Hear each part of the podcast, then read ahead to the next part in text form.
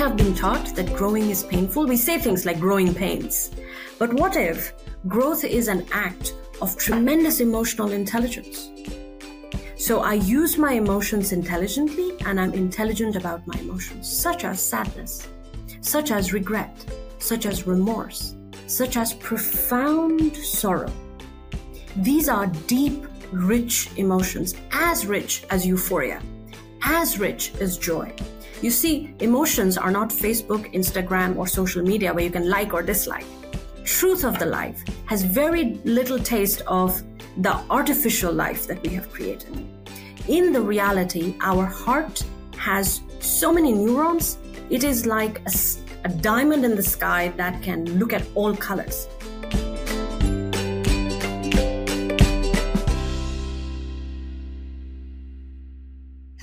And welcome to the Mind Your Leadership podcast. I'm Keren Tsuk, and today I will speak with Amrita Subramanian. In this episode, I'm honored to speak with Amrita. Amrita is a former Fortune 500 VP who is dedicated over two decades of her career to guiding organizations through crisis. Currently, she serves as a distinguished educator at the University of Pennsylvania, where her focus lies on post-traumatic growth in the wake of the pandemic. Amrita is on the verge of completing her PhD delving into the profound subject of post-traumatic growth in adults during the COVID-19 era. Join us as we delve into Amrita's insight, exploring the profound lessons she has gleaned from both her remarkable career and a resilient personal journey. In our conversation, we will delve into practical examples and tools of how to harness everyday wisdom to navigate unexpected challenges and come out stronger on the other side. As we all experiencing nowadays uh, this challenging times also in the middle east so i think it's really relevant this topic. So i'm really looking forward to our conversation. Thank you Amrita for joining. Keren thank you so much and uh, you were very very kind. Uh, the world indeed is in a place where we need to have this conversation not just every day but as nations as nations without borders because what affects the Middle East affects each one of us. What affects Ukraine affects each one of us. What affects uh, happenings in earthquakes and volcanoes affects each one of us. And um, something that you, you said was was very touching to me is um, you know how the world and this was you know before we started recording is you know how the world of trauma has so much silence and and we do not really know how to express ourselves and our, our, our expressions. I just finished the study a few months ago. So I'm glad to report that the PhD journey is done. And I would love to share. Wow. This was one of the first podcasts actually that I would be sharing what came out in, in, in the results of this study. But Keren, first and foremost, thank you so much for creating this platform where we can have truly relevant conversations. Thank you. Wow, I'm really touched by by what you said and really congrats on your PhD. It's really needed nowadays. So it's good that you finish. Yes. you can spread now the word. So Amrita, I, I, like to start by a personal question and then we'll really mm-hmm. delve to the essentials. But you know that your personal journey reflects the depth of your understanding. Abandoned in a converted tender age of five, you endured trauma and abuse that manifested in selective mutism until you were 11. Mm-hmm. Today, I drawing from your own experience to guide humanity toward growth and healing. Can you tell us a little bit more about your personal journey and yes. how you Yes, you know, um, life sometimes will begin a different kind of war with us when we are children. Uh, the wars that many children are seeing now in different parts of the world, which are in fire. Um, my fire started because I was given up for adoption by two lovely people who were not ready to be parents. I have a very different relationship with the story and a very different relationship with the narrative. They're no longer villains of my story. I don't have villains anymore. So, uh, what is necessary to understand at this stage is as a child, I went through ceaseless trauma, which resulted in me losing speech. And this was, this is still a very common feature in children who go through trauma. Uh, the selective mutism is a total silence because of complete psychological death. that happens inherent, very small human beings, like it is happening everywhere in the world. It, for me, it happened in the convent and I did not get um, all the nourishment that children get with family, a father, a mother, any unit that a family is, uh, a sense of community, having safety, you know, the basic, the basics, not just psychological safety, physiological safety. So what it did for me, and of course I have the compassion to see it now. I didn't see it back then is, and after years of therapy, right, um, is to understand that life was preparing me, Keren, for this conversation. Life was preparing me for this stage. And what I understand, and they say, right, researchers research their own history. Everything that I've gone through my life has shaped who I am uniquely. Now I had a choice at each point to become very, very bitter and negative, which I was. My 20s were filled with anger. I was drunk with anger and resentment, as many of our younger generations are today. So I relate very closely to that. And as I've kind of looked towards mid century of my life, I have studied trauma very, very closely because I understood that very few could understand me and I did not have a vernacular.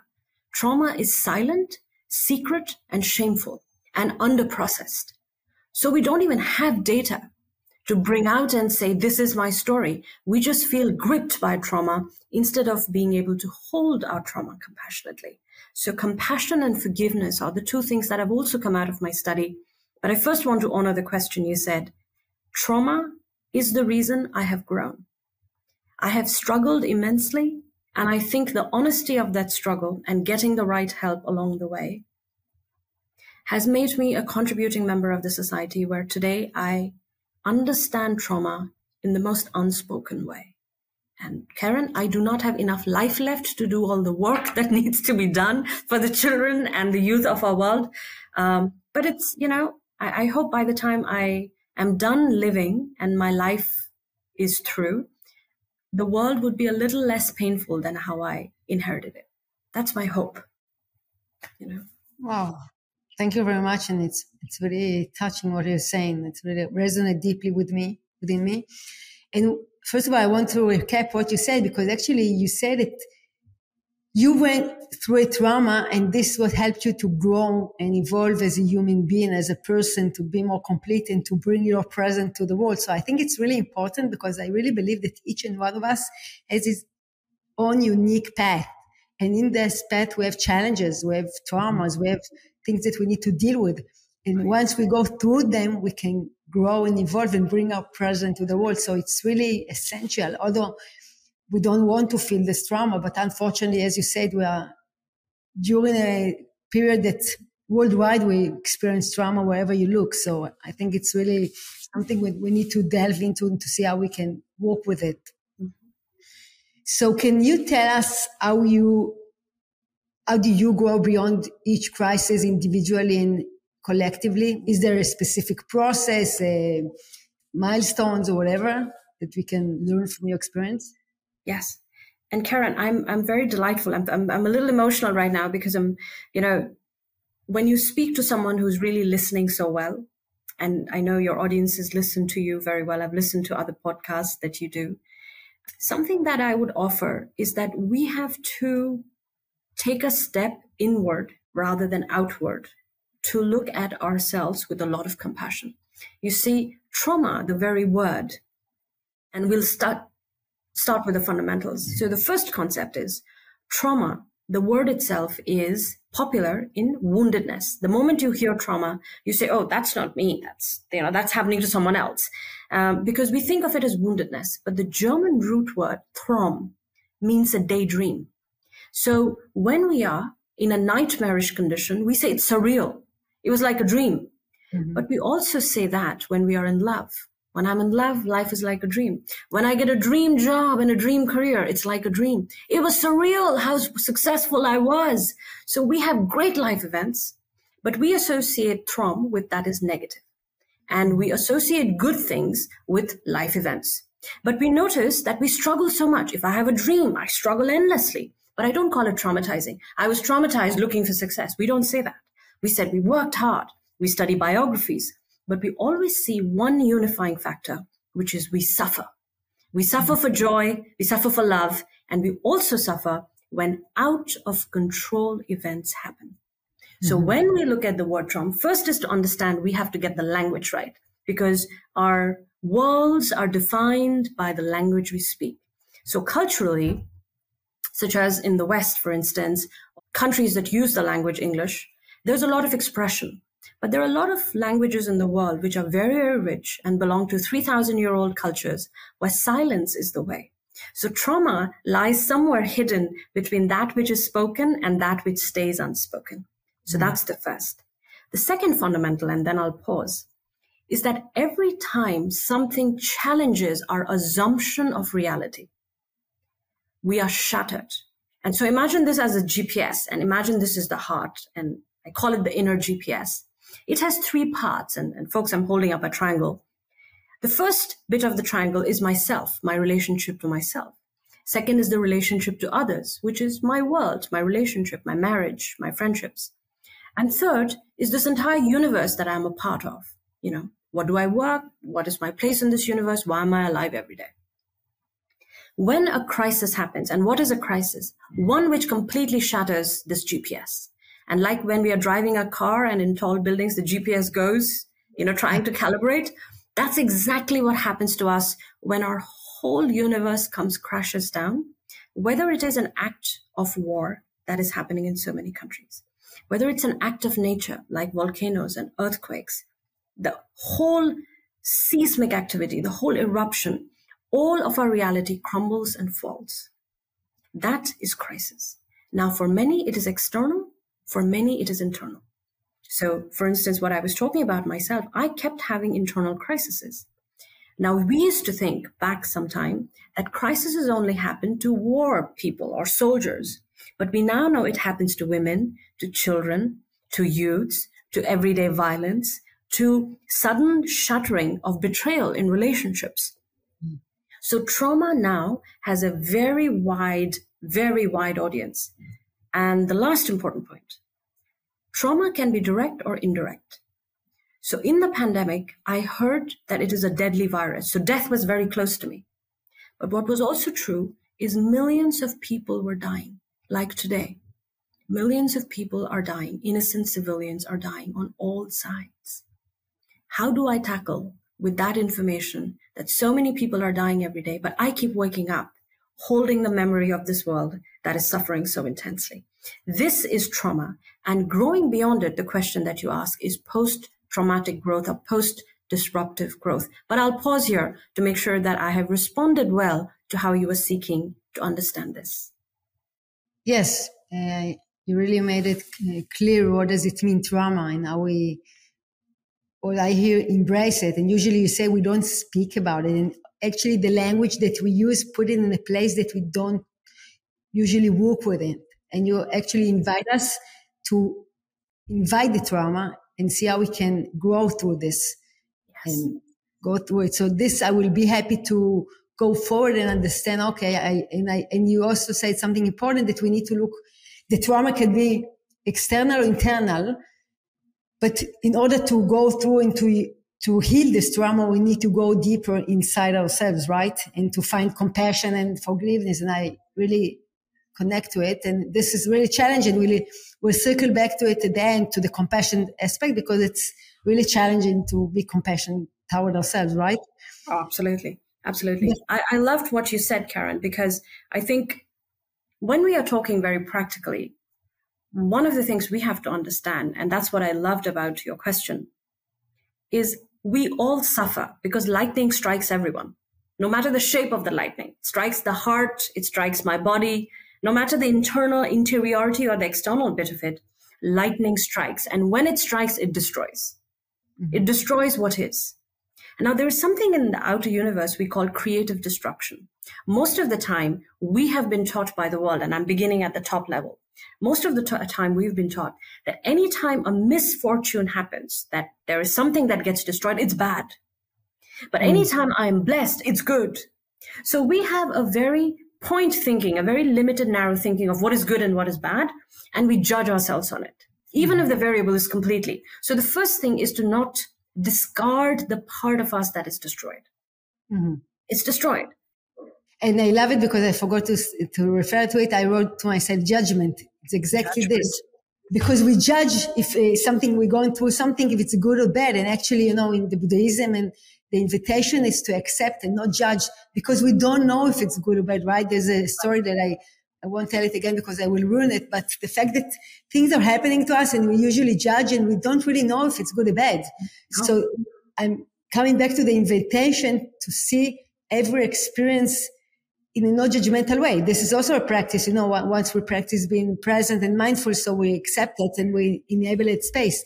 And you know, another thing that resonated within me, because when we started the conversation, you asked me, how are you showing up here to this conversation? Actually, today's not one of the, my best days. Like I'm feeling sadness and even something stuck in my throat, you know, like crying stuck in my throat. I feel it. And I really, before we started, meditated and a little bit cried, let it go, let it create space for our conversation and for me to show up more fully. And what I experienced, unfortunately, experiencing also trauma is like Dr. Jon Kabat-Zinn said, we can't control the wave, but we can learn to surf. So this is what I experienced, like giving place to our emotions, to our unpleasant feelings and being with them, accepting them, creating this space. And then something can transform and create space, a little bit space for another emotion till the next time. This is how I handle this challenging situation that we are encountering nowadays here in the Middle East. So I'll be happy to hear your uh, thoughtful viewpoint. Mm. Mm. Keren, a part of me is really bowing down to you that you took care of yourself because I think the first step of taking care of our woundedness is self care. And to not deny it, going back to the question of good and bad, the society has conditioned us, and this is where we need to take an inner look at how our minds are trained. We are conditioned to accept pleasure and go away from pain. But we understand that that is false today. It's a myth that is no longer true. As much as we are shaped by the good, we are also shaped by that which hurts. And so the hurts are not to be stepped away from the hurts are also shaping forces that we need to embrace and understand, like the way you said. So where does this begin? It begins with our intelligence. Where does intelligence begins? It begins when we observe and allow awareness to come in. When we become aware that that which is hurting requires a space to be held, honored, understood, then we begin to have conversation with parts of us that have been shattered you see, whatever gets shattered inside is still a part of me. I cannot abandon that part which is hurting. Now, whether I'm suffering the tragic death of my reality, or a tragic death of someone I love, or a tragic death of my nation, or a tragic death of my beloved friend who's in a country that I cannot save because I'm a normal everyday citizen, what I'm going to offer are three ideas of growth. And that is most important. This comes from the study across 12 countries across 27 senior participants. When I say senior, I mean they're senior in life. The age group is 26 to 69. They speak 22 languages. They follow several faiths. So this is what has come out. The first is growth is a very conscious process of understanding that as I suffer, I evaluate my own narrative about my own story. I see what is the story I'm telling myself. But I also understand that in the honesty of the struggle, the part that is broken, in the honesty of the struggle with my brokenness, I create positive behavioral changes in my everyday decision. And what does that do? It shows up in three practical ways. One, I treat myself better. I treat myself with high respect, high regard, and high honor. And I treat myself as a total human being, not a partial human being. The one that is perfect and the rest of it that is imperfect is hidden away. All of my inf- imperfections are a part of my wholesomeness. That's the first complete acceptance. So this is when awareness brings acceptance. Awareness without acceptance is anxiety, depression, and serious mental health issues. But awareness with acceptance is growth. I accept that I have evolved because of the pain I've gone through. Second facet of growth. I notice how I treat my relationships. Relationships with my mate, relationships with people around me, relationships with my pet, relationships with my day to day decision making in the micro and the macro. Am I taking decisions that expand me? Am I taking decisions that imprison me? Because if the nature of my impression decisions make me feel like you were saying something is choking me, then I am not growing. Then I am suffering from the negative grip of trauma. But if I feel more space, more permission, more expandedness in the way I take decision, that makes everything a little better, not easier. And I want to make this very, very clear. What is sometimes right is not easy. Mm. And sometimes to bring ease, we have to accept what is not easy.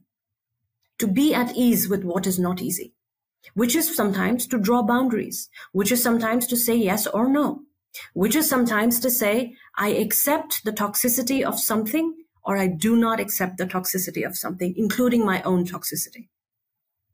And the third thing is how I show up in the world. You see, you spoke of the word compassion. Compassion has so many facets. It's like a, it's like a jewel with a million faces.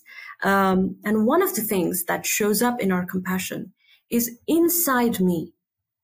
Do I feel the space to accommodate the kindness and the cruelty of the world?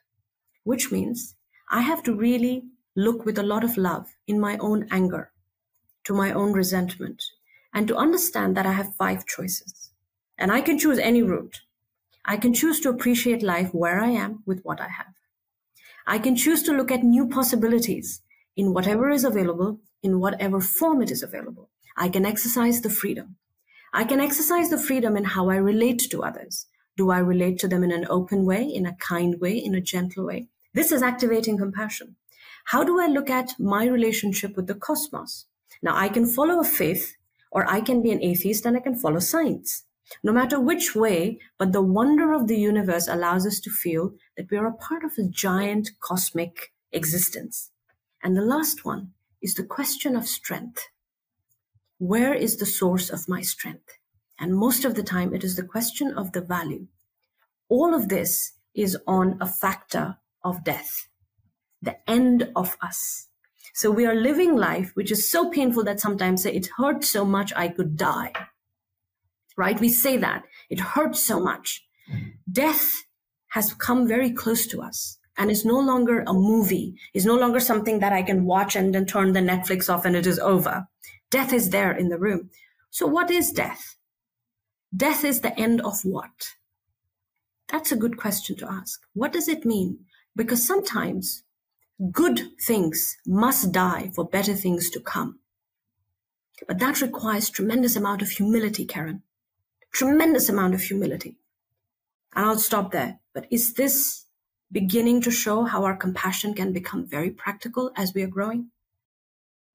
Sure. I really love what you said. And I really loved what you said now that death is the end of well, that's the question I was saying that sometimes the good has to die for the better to come.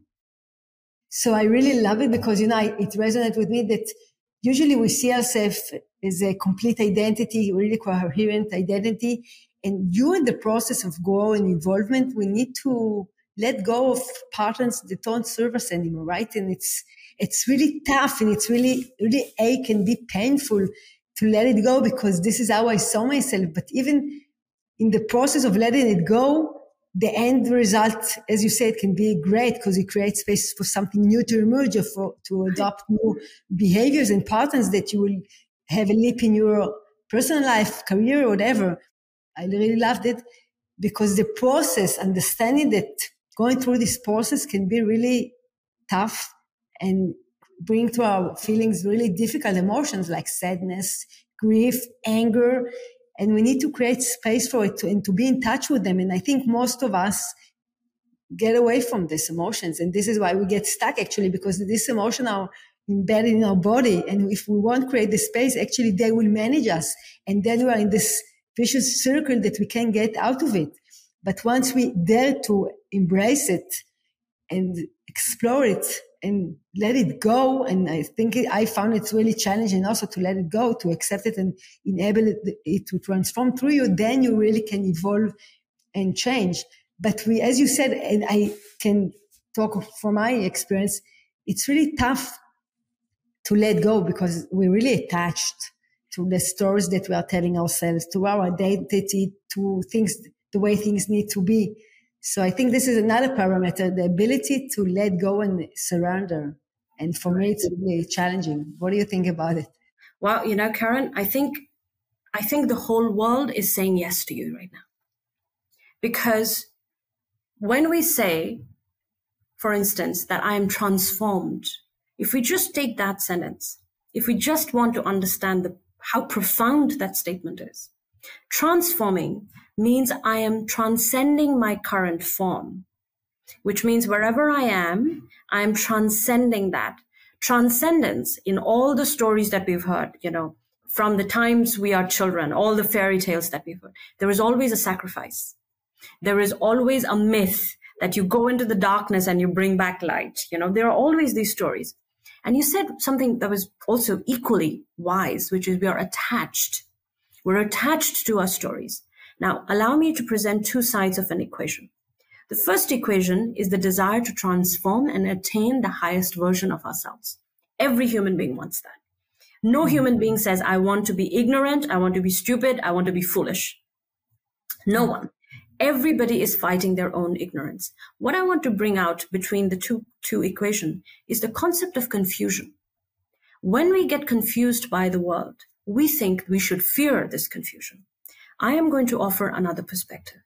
I am going to request you to invite the courage to look at your confusion with a lot of positive possibilities. Confusion is the beginning of wisdom, which means that, as you said, Keren, what we had told ourselves has become redundant. So this side of the equation is already in the past, which means my perception of growth is behind the actuality of growth. Mm-hmm. So I have grown more than I know myself, which means that part I have already transcended, but I'm still hanging on to my past definitions, right? So I have to shed skin. How do I do that? And shedding skin, most people think, oh, it's got to be painful. But here's what you also mentioned, which is, which was my which is when my heart kind of leaped. We judge ourselves on our intentions. We judge others on their actions. Why am I saying that? Because we do not trust ourselves to grow. We have been taught that growing is painful. We say things like growing pains. But what if growth is an act of tremendous emotional intelligence? So I use my emotions intelligently and I'm intelligent about my emotions, such as sadness, such as regret, such as remorse, such as profound sorrow. These are deep, rich emotions, as rich as euphoria, as rich as joy. Most of the time, we have again the dichotomy of accept and reject. You see, emotions are not Facebook, Instagram, or social media where you can like or dislike. Truth of the life has very little taste of the artificial life that we have created.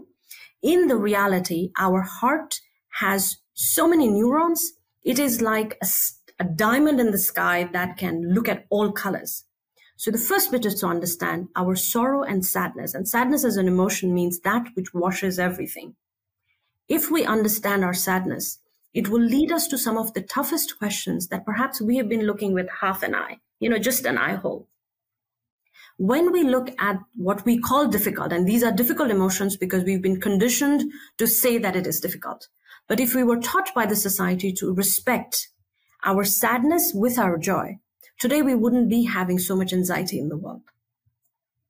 So if I step into my emotions that require me to honor them, I will learn three things. First, the emotions inform me of my state of growth.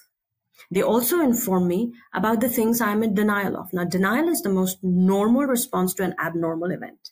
Trauma is a normal response to an abnormal event. Being hurt is the most normal response to things that hurt. So first is to pretend that we are not invulnerable. We are hmm. not immortal. We will hurt. That's the nature. And the third thing, when we look at a tree, Keren, that is 800 years old, we don't think of the seed that no longer exists. So sometimes this present version of us goes through tremendous sadness or woundedness to become a much greater version of ourselves. if we allow the moisture of our emotions to come through, soak us, and show us the way forward. Sometimes it happens in therapy, but therapy is not for everyone. Sometimes it happens when listening to a conversation, such as so many conversations that you've created. Sometimes it's happened talking, talking to someone with absolute honesty.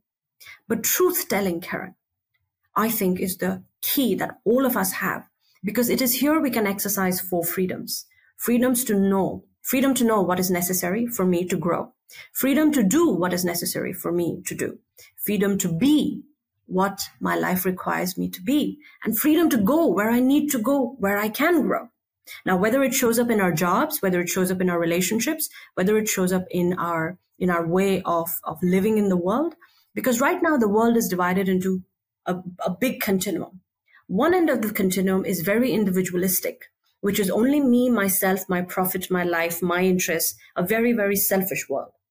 The other end of the world is a selfless world where we are looking at society first, humans first, children first.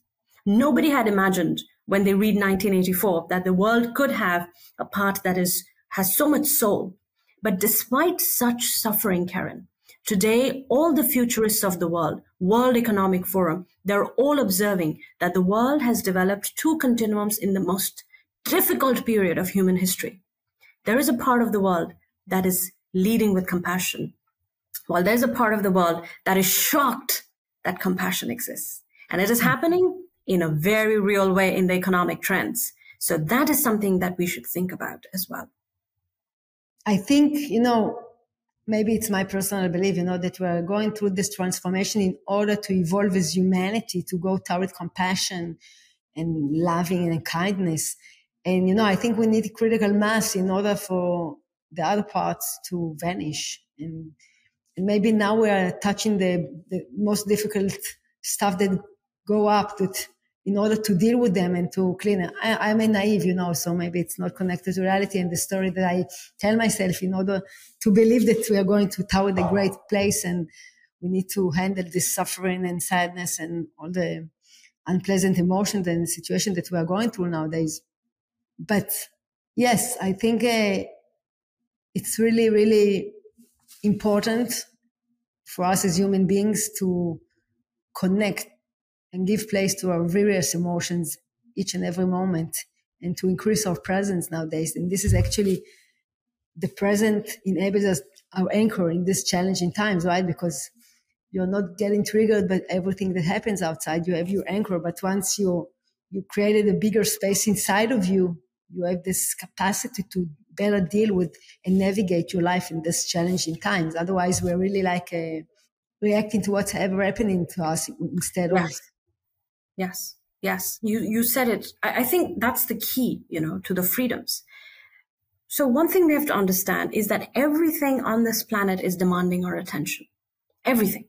Yes. So which means 35,000 points of stimulus that my brain has to, is constantly saying attention, attention, attention. But here's the choice we have to make attention versus being attentive. So there are hmm. many things that are saying, give me, give me, give me, give me, give me attention.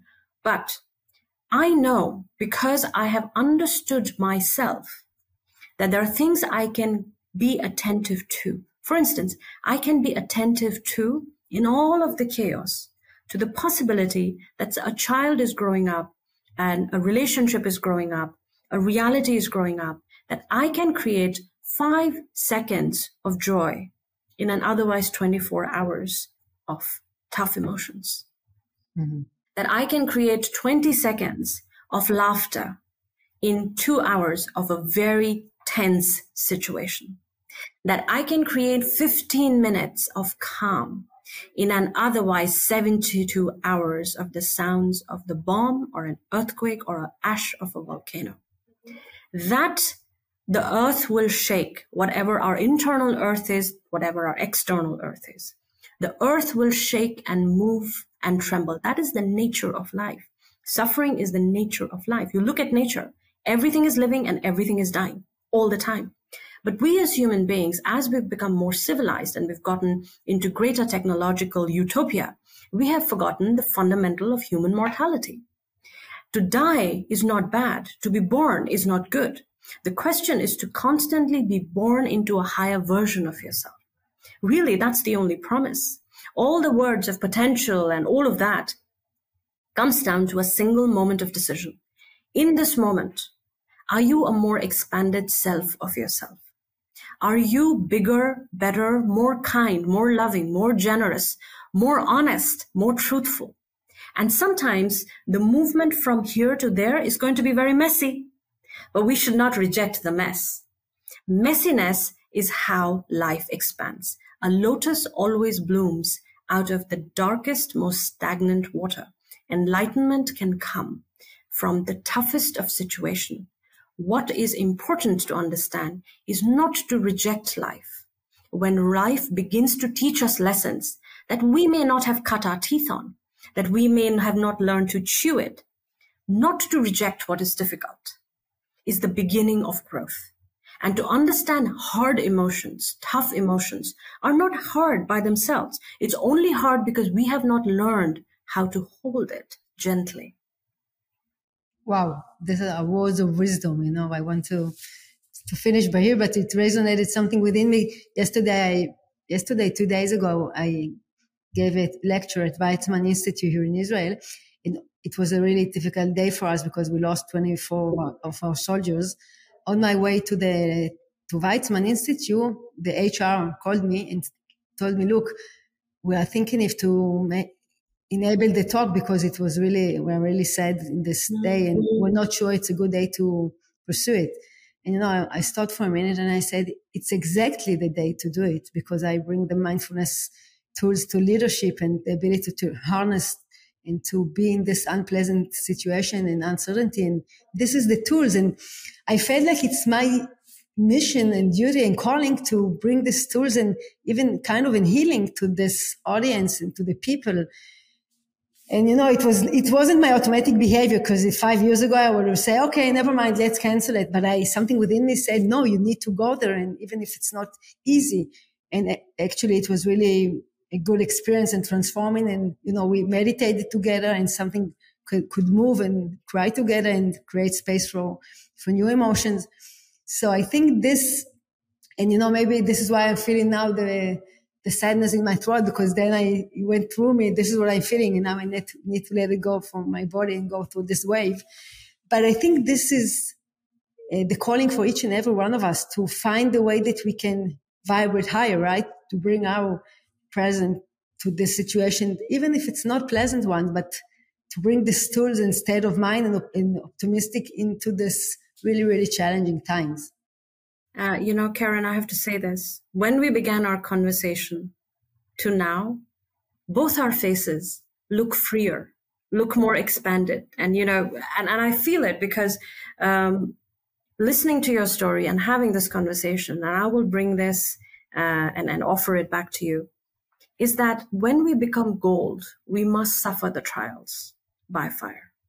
And we're all going through trials, whether we are on the inside or the outside. It is incredibly important to honor as a sacred ritual this phenomena of growth that is happening in all of us. Because those who deny it will become frozen in time. And those who allow the transformation, as you're saying, transcending the form. We are transcending the form of us. If we transcend and allow ourselves, we will understand that what we were trying to control was a myth. Mm. Because in the mythology of our life, the one thing that is our destiny is to constantly grow. And we are responsible for that, to constantly grow to the higher version of ourselves. Now, whether we do it through an event, because that's how time moves inside us. Time is not linear. Time moves in events and time moves in layers. In this moment, the whole world has a very disconnected sense of time. Where hmm. time unifies in us is the place where we understand that we don't have to control the world outside. All we have to do is be gentle to the world inside as it's growing and trust the truth inside. There is tremendous freedom in tremendous darkness because that's how light is. Light does not remove darkness. Light absorbs darkness and darkness vanishes. It's important to understand that. Wow, Amrita, I'm really honored to the, this conversation. It really touched me, and I really f- felt something transforming within me during this conversation. So thank you for your presence and wisdom. I'm. I can continue for hours with you, but true, true, true. We take it offline, but yes. we need to have the conversation. So, uh, first of all, if there anything that I didn't ask you that you want to share with the audience, this is the time. Well, something very practical, and I think we touched it before we started the conversation. I would love for people to inform themselves more, get a language, and get a grip on the practicality of it. If you, because hope is not a strategy, Keren. Hope is not a strategy, but becoming adequate and competent in dealing with it is a good strategy. So if we begin by reading a book called Shattered Assumptions, this is by Janoff-Bulman. Of course, I'm writing my book, but that'll take some time before it comes out. But Janet Bullman's book, Shattered Assumption, is a great place for us to begin to have a very practical language about how the world of growth happens. That would be a good thing. Amazing. I'm going to read it. Amrita, if we, people want to approach you and uh, find you, where can they find you? Well, they can find me on LinkedIn by Amrita Subramanian, and they can also find me on growbeyondpain.com. That's the site where I'm putting the study and collating all the resources. But people all over the world are calling me for, like you are getting invited to speak on crisis, post crisis growth, post traumatic growth. People are also connecting with me through communities, whether it's the earthquake or whether it is a calamity. So I am putting the word out that I am ready to serve the world with all the wisdom because knowledge by itself is of no use unless it makes all of us better. Wow. Thank you. Thank you very much. It was really, really a transformative conversation and we spread the word. Thank you. Thank you, Keren. Hope you enjoyed the conversation. You're invited to subscribe to our podcast in order to know when we upload a new episode and follow us on social media. Thank you for listening. Until next time, take care and bye bye.